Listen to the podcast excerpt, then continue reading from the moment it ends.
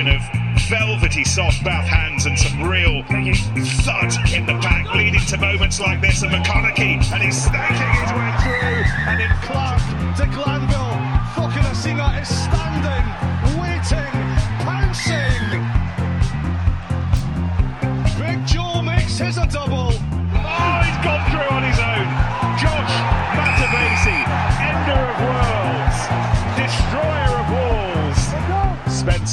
Whips it away, beautifully done.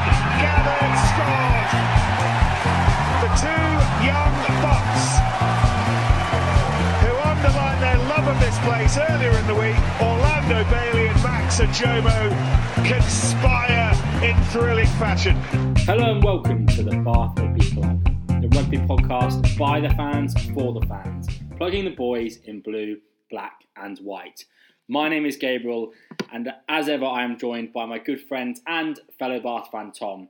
Tom, we wait almost five years for a Champions Cup victory as a Bath fan, and two come along in two weeks. How are you, mate? Absolute madness. Yeah, it's been a it's been a drought for, for Bath in, in, in the Champions Cup. Obviously, won the title all those all those year, years ago, but yeah, in red for the first time ever for two weeks on the bounce, and two weeks since our last podcast. Ten points to the good, and we move on. Yeah, it's been a fantastic start to the Investec Champions Cup for Bath. 10 points from 10, joint top of Pool 2 with Galacticos, Toulouse, and two wins from two, of course, against Ulster, first of all, a couple of weekends ago, and then against, on Car- against Cardiff on Saturday night. Tom, we're going to talk all about both of those games in this podcast before looking ahead to our festive fixture against Quins at the Rec. Um, and yeah, we're going to try and get into both of the games individually because you're right. We did have a week off last week. Apologies, listeners. A few logistical issues that we had meant that we thought we would postpone it and do two match reviews for this podcast and kind of give a little bit of a European review. Um, but before we get into the detail of each individual game, Tom, have you got any kind of overriding thoughts on both of the games and, and where we kind of sit after two really good victories? Yeah, I think overall, and it's something that we've we've said on this podcast, and something that JVG has said since he's been in charge. We look tough to beat. Mm. We are winning important moments. We're being incredibly well disciplined at key times. Our bench has been very, very Mm. strong, and that's that's that's given us a final push, and, and, and fitness looks great as well. And at times during those games, both games, we've looked absolutely red hot to to pardon to pardon the pun. And we've looked unstoppable, to be completely honest. We've been free flowing, we've been physical. It's been been brilliant watching. At other times, we've looked a little bit concerningly porous in defence, Mm. and I think just lacking in concentration. We have these lapses when we'll concede two, three tries. I think against Cardiff and Ulster, that we've got away with it, and we managed to get back into to both of those those those games. But I think against better teams, they will take better advantage of that. So I'd say overall, we're ambitious, we're confident, we're improving, and we're much improved already. But the top top teams watching that will see those lapses, and I think you know fancy that they'll take their chances a bit better. Yeah, I, I see your point, but I also think it's two wins in this competition, and, and I don't think any win in this competition should be kind of taken for granted. And I think the way that the team's kind of set up is that they're all going kind of full beans for these games, Ulster and Cardiff. And I think you look across the, the tournament, and there's very few teams that have actually gone two from two. So I think it's, they're never going to be kind of smooth sailing victories. These, it's you know, it's the top level of European rugby. Maybe not Cardiff, but respectfully, they they did have their strongest possible side out away Saturday night. They'd have had that game penciled in or penned in as a, a big Well, one home- for them home for them, target. Home, yeah, home for them, of course, and lots of um, people in the ground. So I think, yeah, a few lapses, and we'll get into the details of each game as I mentioned. But I think to win two games is, is, is really, really good, and we've not won one in five years. So I think you can nitpick, but I think overriding emotion for me is, is just how kind of well they've played. And I think you're right, the, the bench in both games has had such a big impact. Um, I think the discipline has had a massive impact. Seven penalties in two games. Yeah. That's insane. We used to do seven in a half under a previous regime. Seven in 160 minutes is brilliant, and, And, that is two, two against Ulster, the stronger side that we played. Hundred percent, fantastic. Um, and then I kind of think the the last point that I'll kind of take from both games is that we're scoring lots of tries, and we're scoring lots of tries in lots of different ways. Our maul is looking fantastic. Our scrum is looking fantastic, and then we can score from the twenty-two. We can score from kind of almost inside our own half. We are developing a kind of whole whole game that allows us to, to score tries. We're not just focusing on, on kind of one area of strength like we may have done last season under Yeah. under Johan van Graan. So yeah, all in all, I think extremely positive, and I'm kind of circling the 25th of May already in my Yeah. diary for a trip to, to London Stadium. Yeah, that would be. Am I getting ahead well, of myself? well, I was going to ask you that because you've spoken about teams that have gone two from two, and what's been really interesting and I think surprising probably for followers of, of the Gallagher Premiership is that two from two for us, two from two for Tigers, Mm. Saints, and Exeter.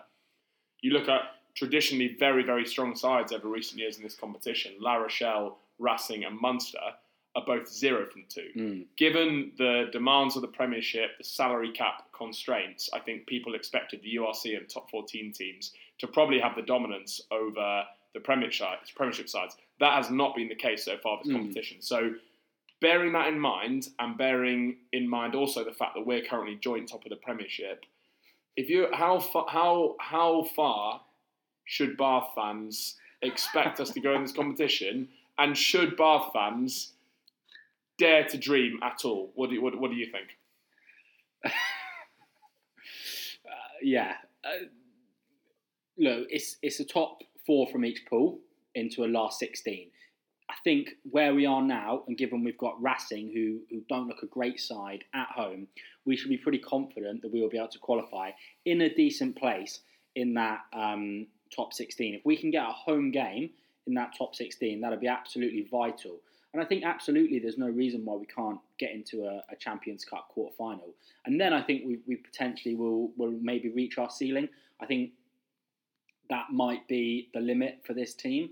Um, but that is a hell of an achievement from from where we've been previously in, in this competition. So yeah, I think if we got to a quarter final, that would from this point absolutely represent success. And then from there, you kind of take the draw and, and, and we book our flights and we go and enjoy a weekend. So when I saw you on the, the Sunday after Well, the the, the Ulster game, and you know you'd had a you'd had a you'd had a, you'd had, you'd had, you'd had one or two Christmas Christmas pints. You were you were maybe being a little bit bullish. I agree. I think you know two thirds of the teams in the pool stages go through, Hmm. so you can be not from two like La Rochelle double champions. And still have a very good chance of being one of those lower seeded sides, and then playing the likes of us in the Mm. in you know, admittedly probably at the Rec, but you know, it, it I think it, I think it's gonna be tough, and I don't want to get ahead of myself. I think there's a chance that playing in the, the way that we are and how you know in the confident way that we are, a quarter final, possibly even a semi final, it's not beyond the complete realms of, of possibilities. But there's a lot of good sides in this tournament, Mm. and we've got a lot of work to do in the Premiership before those games in February roll round.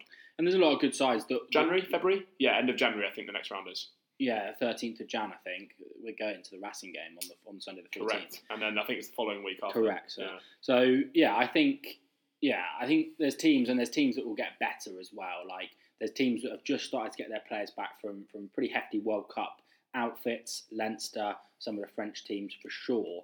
So I think there's definitely teams that get better, but but we couldn't have obviously started in a in a much better fashion. Yeah, I think I was joking to you after the Ulster game that I didn't want to win it this year because I wanted to go abroad for our first victory and not have to go to, to London. That may have been slightly getting ahead of myself, but it but it's been a really really positive start for sure. Just before we get into the games, Mm. then one thing that I think listeners be expecting us to talk about. I mentioned uh, Yeah. the, the red hot performances. You know, first uh, first outings in, in in a red kit ever in our whatever it is, 150 odd year history, 158 year history. So, what are your thoughts on the kit? I don't want to play up to the the potentially, um, I would say, unfair stereotype that I may have gained on this podcast of being a little bit grumpy. Um, but I don't like the red kit. Um, I don't really think Bath should play in red.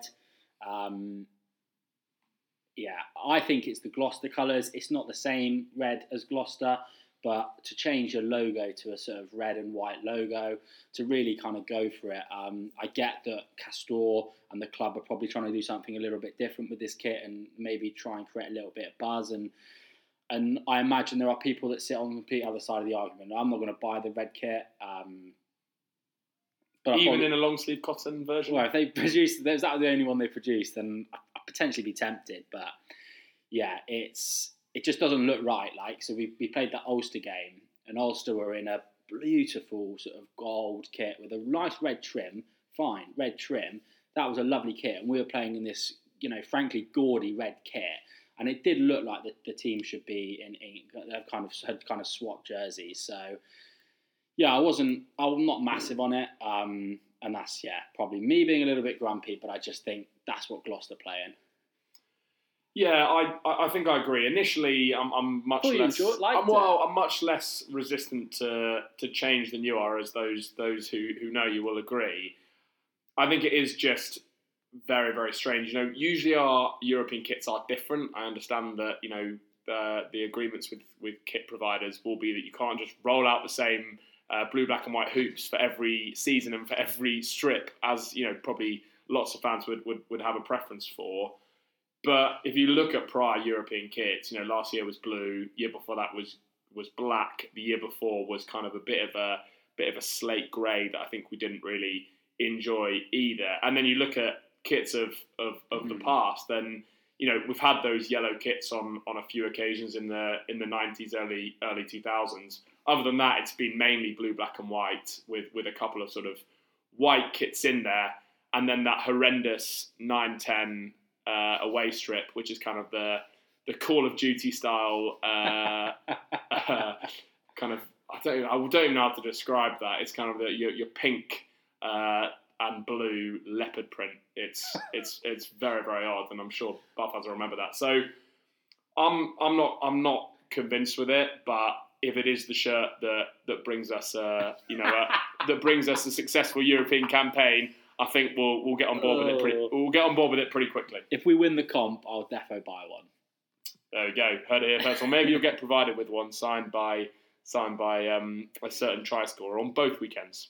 Correct. Let's get into the games then, Tom, and and maybe slightly strangely, we're going to go kind of anti. Um, chronologically, I, I, guess you would say. So we'll start with a win against Cardiff on Saturday, which is most fresh in our minds, um, and then we'll kind of look back briefly, maybe more briefly, on on the win at home against Ulster. Um, so let's start with, with Cardiff. 32 39 victory, a 10 try thriller. Six of those tries from Bath, four from Cardiff. A pretty even game and a pretty back and forth humdinger for a Saturday night. This one. It was it was pretty bonkers, and uh, I think it was a, a good advert for Anglo Welsh mm. rugby. Um, you know, in, in, in front of a, a, a, busy crowd, in front of a rowdy crowd as ever in, in, in Cardiff.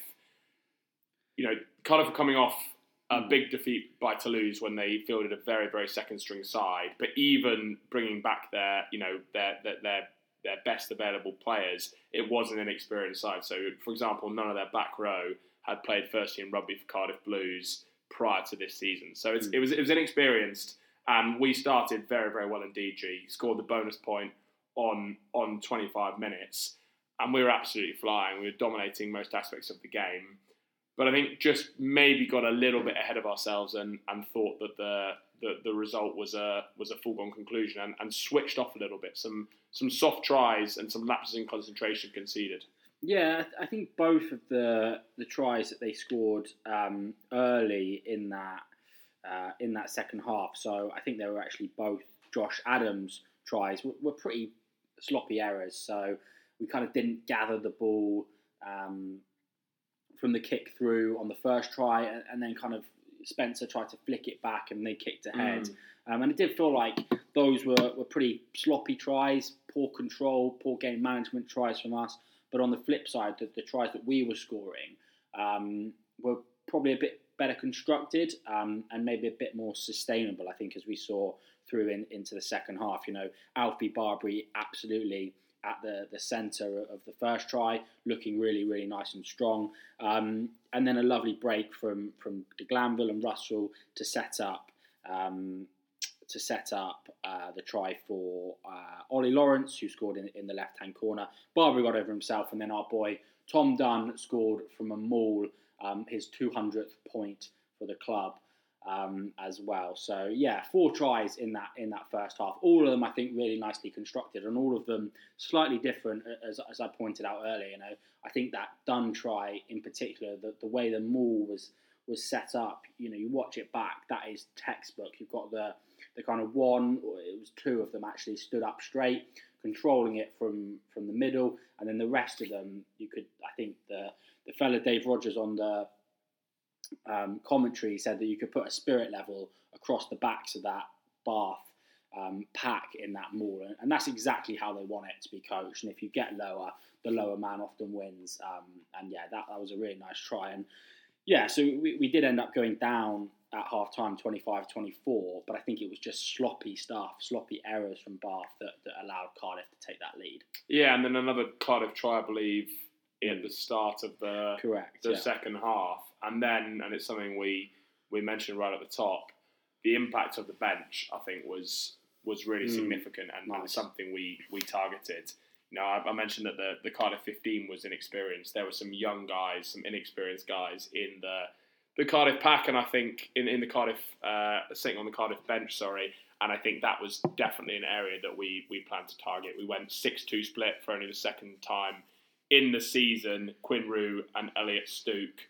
Um, oh no, sorry, that was. Um, oh yeah, no, we did. You, I, I, am right. We went Quinn Roux, Elliot Stooke, and Jaco Coetzee along with the three front row men, and I think Stooke and Coetzee came on very early in the in the 40 second or 40, 40 odd minutes, and Stuart and Schoeman followed quite yeah. shortly after, and um, we took control of the game after that point. Really, you know, the maul started working really well. I think we've we've scored half our tries in the Premiership from the, the, the rolling ball, and it's it's becoming a, a, weapon when we can get the line out right. When we can mm. get the line out set, it's it's really effective. So I think that was clearly the game plan, and we started to to, to, to gain some dominance into that second half and mm. kind of took it away from Cardiff a little bit. Yeah, it, it was a ding dong affair for, for kind of 15 minutes, certainly. I think Bath only had 20 kicks from hand in, in the whole game, which you know is about half of, of, of what we've had at certain games this this this season. Lovely night,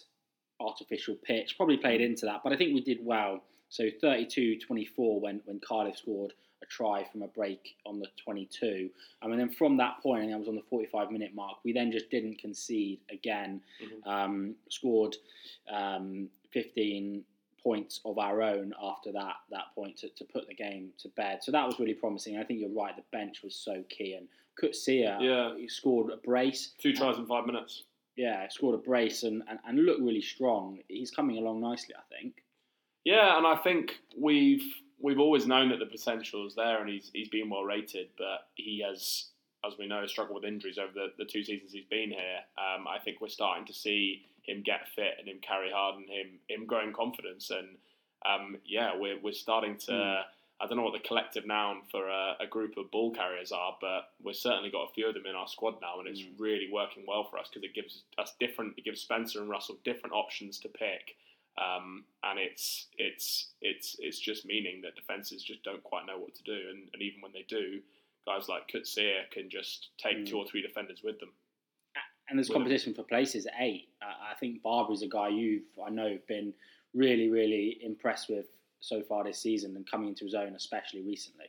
Oh, I think he has. You know, he made 15 carries against Ulster and scored a try, seven carries and another try against Cardiff. And I think some of those seven carries against Cardiff were were, were, were really effective and, and, and led to tries, as, as you mentioned earlier.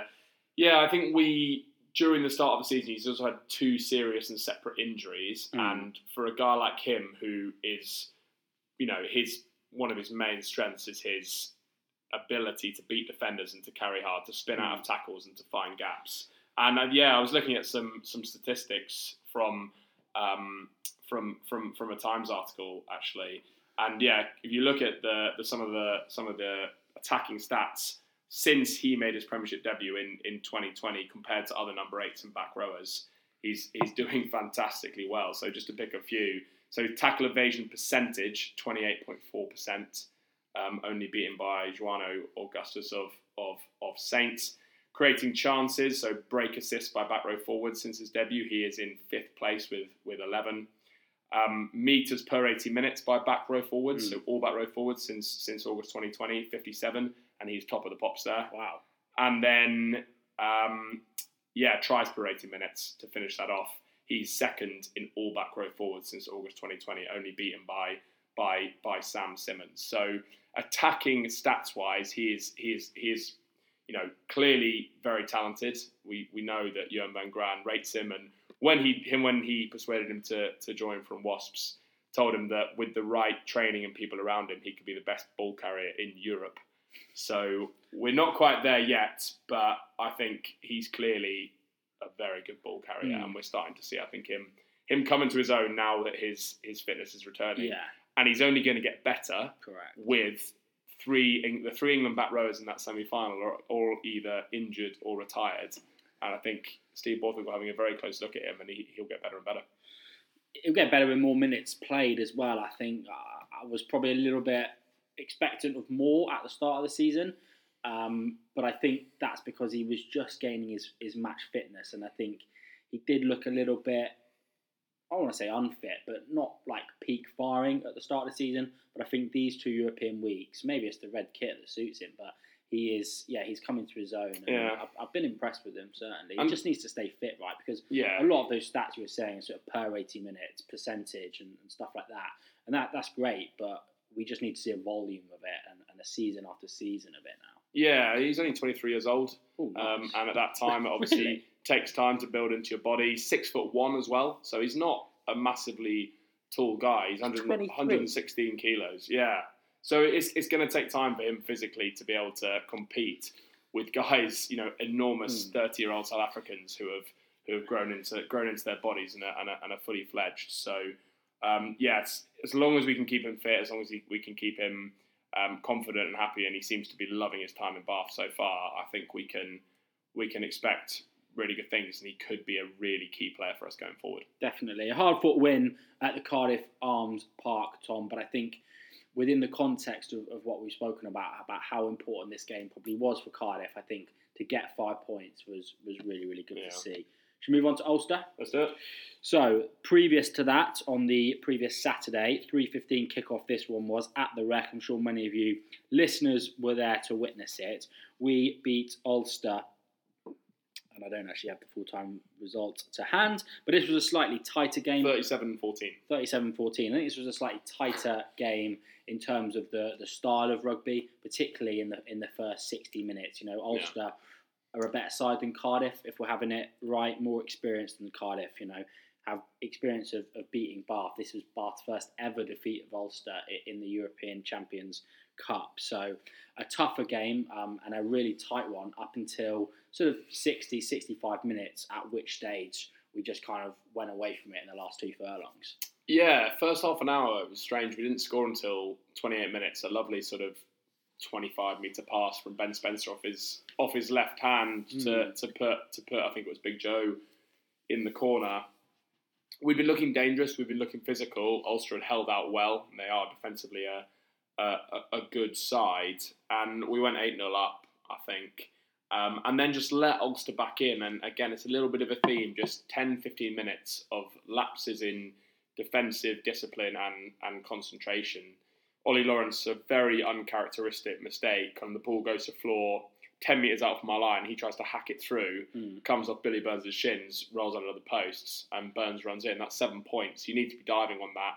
Especially On as that- they, they had ball. penalty advantage. So if he does hack it through and they he gathers it, it's coming back anyway. So He's yeah, crazy. got nothing to nothing nothing to win there, and then uh, uh, nothing nothing to, to gain there, and then again slightly weak defence allows them to exploit a, a well a well made a well taken try down the, the, the right wing, and it was it's kind of the reverse of the the Cardiff game in that we started to to having having the clo- first half being very close, we started to assert some real dominance early in that second half period. Chose to go to the corner on 44 minutes from from the penalty, and then again, as you mentioned, a very well set up driving maul, 12 or so guys in there, and barreled our way over the line. And then a key moment in in that second half a yellow card for Matt Rea, replacement lock, on 65 minutes, and then Thomas Toit comes on four minutes later on 69 minutes.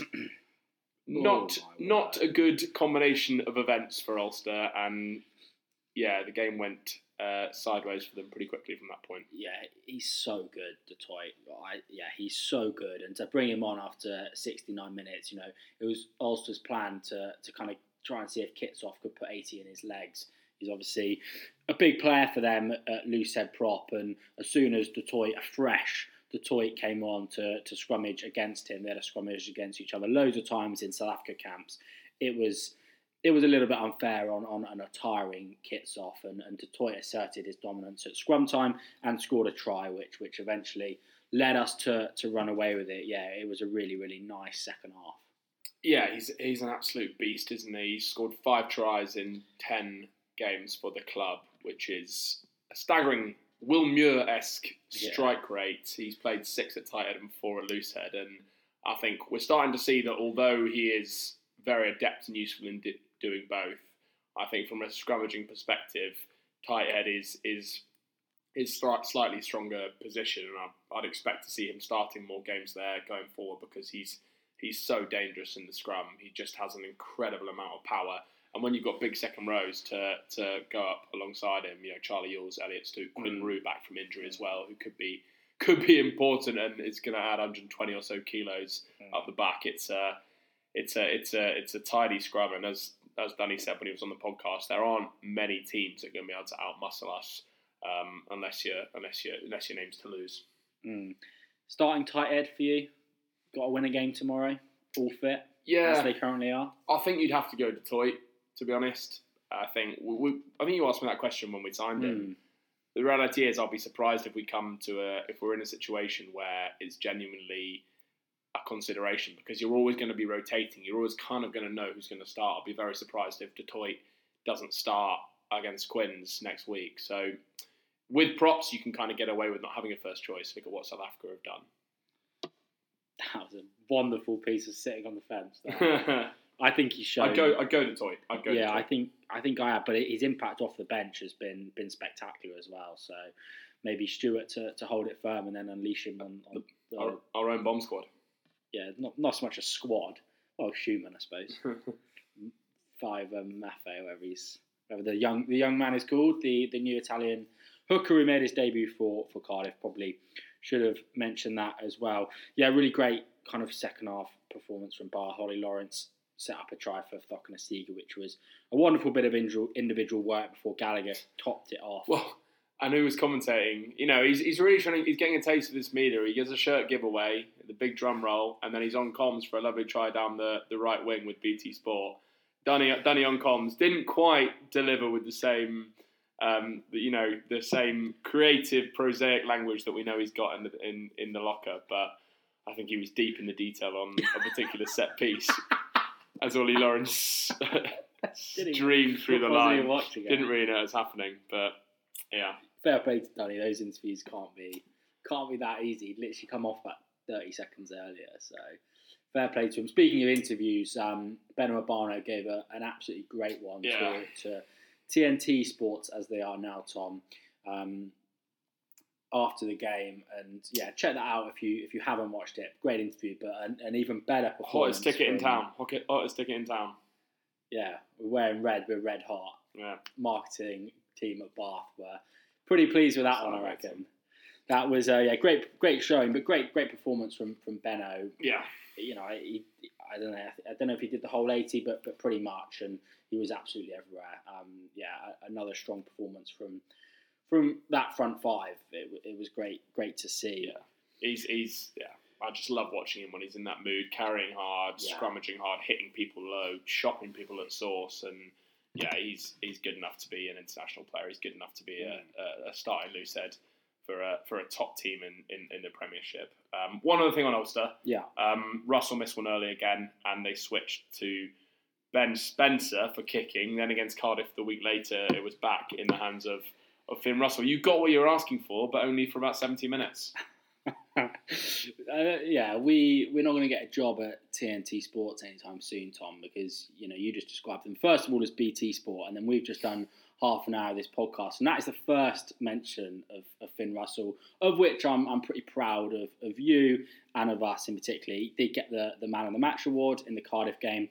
He did one kick in the Ulster game, missed it, and then handed the reins over to Spencer, who, you know, didn't have his best day off the tee. It was pretty nasty conditions. Um, yeah, I'm not really sure why that was. Whether he, he kind of felt like he was on the verge of an injury, or Mm. it was slightly strange. But um, yeah, I'm still of the belief that, that I'd like to see Spencer kicking at all kind of moments, but I don't think that's going to happen. So We will see. I was I was actually looking back at some of his historic yeah, kicking but stats. just don't look. Worry about his historic kicking stats. Well, I think it matters when he's been place kicking for, for ten years at you know or, or you know seven eight years at um, you know professional rugby, international rugby, top level rugby. So he's seventy one percent this year from the tee. Last season he was eighty three percent.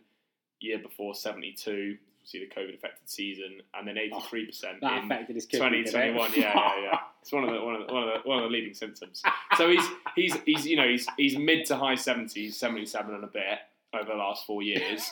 that is pretty decent if you look at look at look at kickers when when you're playing 25 30 games in the season. So I would say that this year is an anomaly. I would say Ben Spencer's kicking stats over the course of his career aren't as good as that. He certainly hasn't had the same body of work. So I would stick with it for the time being, but I know I know we, we're disagreeing on that one. Certainly are. Not disagreeing on a, a great Bath victory and, and, and kind of seven crazy minutes in which Ulster scored two tries. Um, and then apart from that, it was almost flawless, and, and that was the only points they had, and, and we had 37 of our own. A really, really Yeah. good way to kick it off, and then we followed it with Cardiff, 10 points from 10. And isn't it nice to be winning games in the Champions Cup Oh, again? it's It nice. is. It's such a premier competition. When you look at other the other games, when you look at the different stars coming against each other, I love watching Toulouse. I love watching La Rochelle, Munster Mm. going down to Chiefs. Henry Slade is an absolute Rolls Royce once again. Uh, fa- fantastic. Um, and you mentioned Saturday the the the twelfth of January, twenty nineteen. Our last game, we were both our last win in the Champions Cup, 18-16 at home to London Wasps. And I thought, as a little bit of trivia, we could see how you Oh, would get on naming the the, the, the starting Oh. 15 G. I'll give you I'll give you a bit of help. I'll, I'll, I'll kick you off with our loose head props. Well- That's a bit of a tough Oh, one. is it? Well, if you want to have a go, you have a go, and I'll. I'll it's not. It's not the best listening. Listen, you know, hearing you, hearing you think, hearing the cogs turn. So you, you kick off, and I'll, I'll help you where you need. Well, I have Beno, but it's not going to be Beno, no. Not Beno, so I'll give you this one. It's Jacques Van Ruin. Oh, nice. And nice play, play along at home. If you can get all these, I'll be, I'll be impressed. Tom Dunn. Again, no, Again, no. no, Ross Batty. nope. Okay, you have to help me out. Jack Walker. Oh, okay. Um, and then tight heads. I think Will Stuart was playing for the other side Correct. um, for Wasps on that day. Our tight head was probably Paul James. He was a loose head, and he wasn't playing. Other than that, it's actually Max Lahiff. Oh dear, how did Yeah. we win this game? and then I believe the only player playing in, Stooke? yeah, Elliott Stooke in the four shirt, For number Bath five for, for Bath. For Bath. Uh, Ewels. Nope. Went on to be line-out coach, and is a Oh. firm favourite of yours. um, Luke Charteris. Correct. And the back row more familiar, I think. Back row, Faletau at eight. Faletau six. I'll Falatau that. six. Yep. Those Um, were the days of when we had even even greater powers than our number eight shirt. uh, seven, Francois Louw. On the bench, Tough. Uh, seven, Josh Bayliss. correct. Eight. Houston's left at that point, isn't he? I'll give you a clue. I saw him play on Friday night. Oh, Zach Mercer. Um, nine, Ollie Fox. Nope. But he was his senior scrum half at that time, similar age. Max Green. Yep. Ten, uh, Freddie Burns. No, Not doing very well here. you're not, mate. To be honest, we can edit this bit out. Can we? It was Freddie Burns' Welsh and more reliable Reece. counterpart, Rhys Precy. Uh, Eleven, Big Joe. nope. Oh damn! Not in the 23. Oh, Probably injured. Um, 11. You bumped into him at a sporting occasion a few months back. and he came up to you, I think. Welsh winger. Aled Brew. Aled Brew. he did come up to me. That's a weird one. Uh, Aled Brew. Um, 12, still at the club. Max Max Wright at Yeah. 12. At 13, um, JJ. No JJ. Bit of a second string side this time. How are we winning this game? Yeah. 13. Max Clark. Uh, 14. Fullback for most of his time at Bath. Really nice player. Anthony Watson. Nope. Underrated player, got from London Irish. His brother was from Bath, Tom Homer. Tom Homer. And then 15, an old mate of yours, oh, Darren. Darren Atkins. God, so, that was uh, yeah, it's an interesting one. I mean, we had guys like Dave Attwood and Francois Louw, Chris Cook, Jackson Willison, Alex Davis, um, and then a, a, a, a, a kind of uh, replacement front three of Van Buren, Noguera, and Sam Nixon. So we did well to win that, and I would I would say that no matter what you say, the team has certainly come on quite a long way since since that point. So. Um, listeners, if that doesn't get edited out, then that is the that's the team for our last win. not a great showing from me, Tom. Two guys who won't be featuring in any Bath lineup for a couple of seasons at least, maybe ever, are two guys we've been heavily linked with in the press, but two guys who are not going to be joining Bath ahead of next season. That is, of course, Henry Arundell, the former London Irish and now Racing winger, and RG Snyman, the former Munster and soon to be Leinster Mm. lock. These guys were, you know, one reported, both reported, one reported to be joining. Schneiman, we've spoken about on the podcast, had links with um, Johan van Graan. Personally, that one felt a lot more attainable and a lot more appealing than Yeah. Arundell ever did, to be frank. Um, but yeah, I think that in particular is disappointing, and, and, and both of them to come within almost a week of each other, and since we last recorded, is yeah, a little frustrating, I suppose. Yeah, I think the Snyman news is is disappointing to be honest. I was excited about that. It felt like a credible story. Even the response of of Van Graan when when first asked to me implies that we were certainly talking to him about it, but he's moved to Leinster for what is reported to be about half a million quid. So it's it's Pay a big, it's a big contract. Yeah, I think the, again we were reported to offered four fifty. So whether we were outbid, whether it was the appeal of, of Leinster, you know, not staying in staying in Ireland, obviously. It's a, it's a shame because he, he I think is a is a perfect use of the you know the 1.4 million salary cap that is going to be going to be freed up and, and added on to the to the wage bill for, for next season. So disappointing. Yeah, with Arundell less so. I think. I mean, if he comes back, he's probably straight into the England fold. He's obviously very very popular with with England fans, and I think Steve Steve Borthwick based on the World Cup. And frankly, not really a position where I don't. I think we need much assistance. You know, Cokanasiga, Will Muir, uh, established starters now. De Glanville and Gallagher been playing there as well, and obviously Ruaridh McConnochie waiting in the wings, hopefully rehabbing well. So, um, you know, plenty of guys I think in in in that department that that that, that, that can do a decent job. But yeah, Mm. disappointing with Snyman. I, I still think that given we're in talks with them, and given I think it's an area we clearly probably need to add some world class depth. And we were having a little chat before the podcast, but I, I imagine that will be one of the big, big ticket signings that we we bring in, and whether we target another South African guy from from you know, there's a few of the guys playing out in Japan, someone like an Eben Etzebeth or a Franco Mostert or a Jager. I don't know, but I imagine it'll be of, of that sort of ilk because it's, it's clearly a position where we're we're willing to spend a bit of money. I think. Yeah, and where to spend your money, where should you spend your money, in my opinion, Mm. front five, not on the wing. It's definitely the model for it. Quick couple of things before we we, Yeah. we move on to talk about Quins maybe. So a couple of of awards for the boys, and I think testament to, to how well they've been playing. So Ollie Lawrence was awarded November Premiership of the Premiership Player of the Month. Obviously, Premiership Player of the Year last season, and, and taking the award of Ben Spencer for October Mm. and Alfie Barbeary, the under 23 MVP for November. So continuing to, you know, to, to, to, to be a top team in the Premiership. We've come so far from being bottom 14 from 14, and we've got some top performance to, Mm. to demonstrate that. And you've come far, mate, adding stuff to the rundown without letting me know or without pre-planning it. I think some of the guys those guys would have been up against would have been Quins players. Those we have alongside Quins been two of the form sides in the league, and we go head to head on the 23rd of December at the Rec. This is a 3:05 kickoff. Um, and we've been in the same pool as us in the, the Champions Cup, but we obviously haven't faced them and haven't faced any of the sides that they have faced. So they beat Racing away and then lost um, pretty heavily in the end to a, an extremely strong Toulouse side. You know, both sides have been full beans for Europe. Absolutely, Bath have and, and, and Quins have as well. So naturally, who we select will be fascinating, and, and, and likewise, who Quins select will be fascinating. But a massive game in the in the Premiership, second v third. Tom.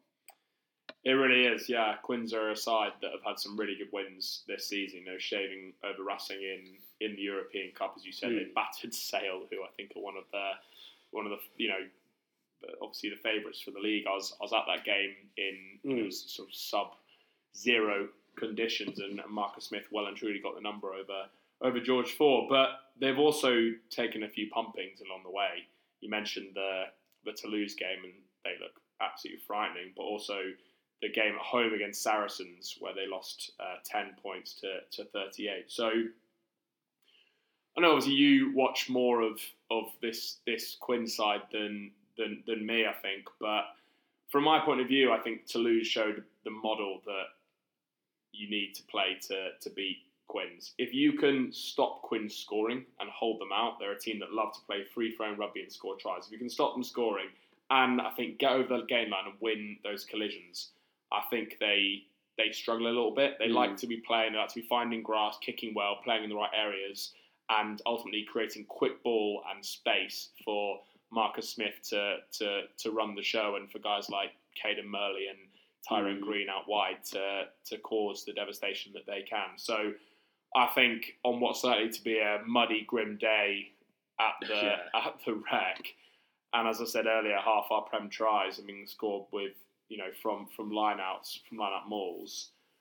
I think clearly, I think the game plan will be to try and maul and brawl with them. Probably a six-two split to try and take the the game to them a little bit, and just to try and restrict and suffocate any Mm. Uh, flair that they can they can muster. Yeah, the, the guys you mentioned absolutely grab the headlines, and, and, and they do do some really exciting things on the field. But I think if you if you're going to beat Quins, I think you have to you have to stop probably two or, or three guys getting go forward. I think the first and, and most important is, is Andre Esterhuizen. When, when Mm. they play well, he, he's at the fore of it. I think the second one is, is Dombrandt, and then I think the, the third one is a kind of combination of that that front row of Collier and of Marler, um, and then Baxter and, the young Welsh lad. They've got Lewis coming coming off the bench. So I think those are kind of key areas for them to, to generate go forward. And yeah, I think Esterhuizen is the key to them. Um, it's going to be a huge day for. I would love it to be Redpath at twelve defending alongside Russell, giving him support, and then also a big day for whoever plays at, at seven, probably Clurter or maybe Reid um, playing at seven to, to kind of get off the base and, and support there. Because if you can kind of stop that, it will then kind of restrict that go forward and makes life a lot more difficult for Smith and um, either Care or Porter, the scrum half, to to play in that space. You know, when they're going backwards, it's, it's a lot more difficult. Yeah, I think the, yeah, I think that's that's spot on. I think the breakdown is another area. I think Will Evans was top turnover merchant in the in the Premiership season last season. So um, making sure we can provide Spencer and Russell quick, clean ball at, at, at the, the the breakdown, and then trying to make it as ugly and as horrible and as messy as we can for the the, the halfbacks. I think will will go go a long way. But it's going to be tight. I mean, they've they've showed some good form in the Premiership, and I think when they start to build a bit of confidence, they can be very hard to stop. The other thing is, and this is probably more a comment on last season when I watched a bit more of them, but they had a series of games when they would come back from you know 14 plus points down Yeah. and show some real dynamism and, and score you know quick tries in in that last twenty. So Mm. the bench is going to be important, but I think we've shown that we've we've got a pretty solid twenty three in over the Mm. last couple of weeks. Yeah, a couple of injury points for them, I suppose. So Murley and Marler both taken off at half time, and Dino Lamb Yeah. had a pretty nasty injury on, on 14 minutes. He, he almost certainly won't feature. Um, from a Bath point of view, it didn't seem as though there were any injuries from, from No. any of the, the European Cup games, which is which is huge. The injury list isn't massive at this point um, for Bath. It, it, it's McConnochie, McConnochie, Quim- Bayliss. Quinn Roux's back now, isn't he? So yeah, it's not not significant. Van Belt's back, McNally back. Yeah, I'm trying to think actually if anyone of note is is Mm. injured. No one, Bayliss. no one springs to mind. Yeah, yeah, Josh Bayliss as well. Mm. Um, Would you go? How do you select this side then, Tom? Mm. Do you, do you maybe rest and, and kind of inject a little bit of, of new blood? Those teams that we played in both European games were were really quite similar. How do you how do you go about this one if you're JVG? I think home game just before Christmas. It's been a sellout for three, four weeks. I'd be very surprised if this is a game that we choose to do a, a full rotation in the way that we did against Sale. Um, yeah, I, I, I I think we'll go in pretty much all guns blazing. A guy that didn't feature last week, I'm trying to look back if he featured against Ulster, and he did, but he was rested fully last week, as Sam Underhill. So it might be that he comes back That's in true. in that seven shirt. Alfie Barbeary obviously started both those games and played 75 and 77 minutes respectively. So does Jaco Coetzee earn a start from the good work that he has put in? Um, Elliott Stooke uh, featured off the bench uh, for 20 minutes or so against Cardiff. So will he come back in to maybe partner Charlie Ewels or will Quinn Roux get a start? So I think there's stuff you can do at the margins, but in key positions. So du Toit, Stu- or Stuart, Dunn, Obano, um, obviously Spencer, Russell, Will Muir, who I think just again just it's just it's just dynamite and such a value player for us. And yeah, maybe you see Matt Gallagher come back in at, at 15. Um, he didn't. He wasn't part of the 23 against against Cardiff. So I've been through quite a lot of rotations there. But my point being that I think the core and the spine of the team will stay the same. Definitely for this game, we might rest on New Year's Eve against Leicester. I'm not sure, but I think we can make changes around the fringes that don't affect uh, performance a huge amount. but I guess that's the point. You know, you say, "Oh, before Christmas at home, sold out." I take all those points, but it never slows down, does it? You've got Leicester away the following weekend, then you come back for uh, the game against Gloucester, arguably the biggest game of the season, and then you're back into double European action. So it's carnage. It, it doesn't really slow down. Um, but yeah, it, it would be nice to kind of rotate a little bit, but but maintain a, a pretty strong. Yeah, it's a six game block, isn't it? So it's Quins, Leicester, Gloucester, the two two Champions Cup games against Racing Toulouse, Bristol, the Friday after the Sunday at Toulouse. So that's absolutely brutal. I don't think that Bristol's confirmed as the Is it not? Okay, that's just that's just that weekend, is it? Yeah. Oh yeah, you're right. Um, but even so, presumably, you know, you're back Sunday night then, so that's a relatively quick turnaround, particularly Bad to if lose you're on the Saturday. playing Toulouse. Um, Yeah, it's on the Saturday. okay, Quins Leicester's on the Friday. and then and then we go into then we go into the Six Nations break. So then You say block of What? six. It's been block of Yeah, block of six from now. But I mean, it's absolutely brutal. But from that point, well, there's then a break until the 22nd of March with the Six Nations break. So um, they'll have planned it out. I've got no doubt that JVG has a forensic plan for what to do. But I will be surprised if we're we're not virtually full for this game. prediction. I think another bonus point win. I think I, I, I really do. I think we're we're flying. We've got some fantastic momentum. I think we've we've you know shown over the, the last few weeks that when we put a full strength side out, we are very very hard to beat. You know that that that sale game, as I said, was second string. So um, we've not lost since the start of November with a with a full strength side out, and um, I think we'll continue to continue to, to show a dominant performance. And I think a physical performance against Quinn. So I'm going to go Bath by Bath by Bath by twelve. That's bold. Um, yeah, it was a tight one last year, wasn't it? I think it was around this same sort of time of year as well. Um, the weather looks dry at the Rec, um, and I think the bookies have got us about a six point favourite, generally speaking. I, I think it will be tighter than that. I do fancy Bath to edge it, but I think it's going to be a nail biter. Um, and I think I'll probably take Bath by three, is what's coming to mind. I think it'll be a nervy one for us just before certainly will be. Christmas. Looking forward to it, mate. Looking forward to watching that one with you. We won't, unfortunately, be at the rec, and we can't necessarily at this point promise when the next podcast will be. Just trying to work things out in and around Christmas. But thank you for listening again, listeners. Really appreciate your support. Um, apologies for the kind of little bit of a break we had last week, but hopefully we've got you caught up there with all things blue, black, and white. We aim to be back probably just before Christmas, but enjoy the festive time with your friends and family. Enjoy all the festive rugby. It's a wonderful time of year and stick behind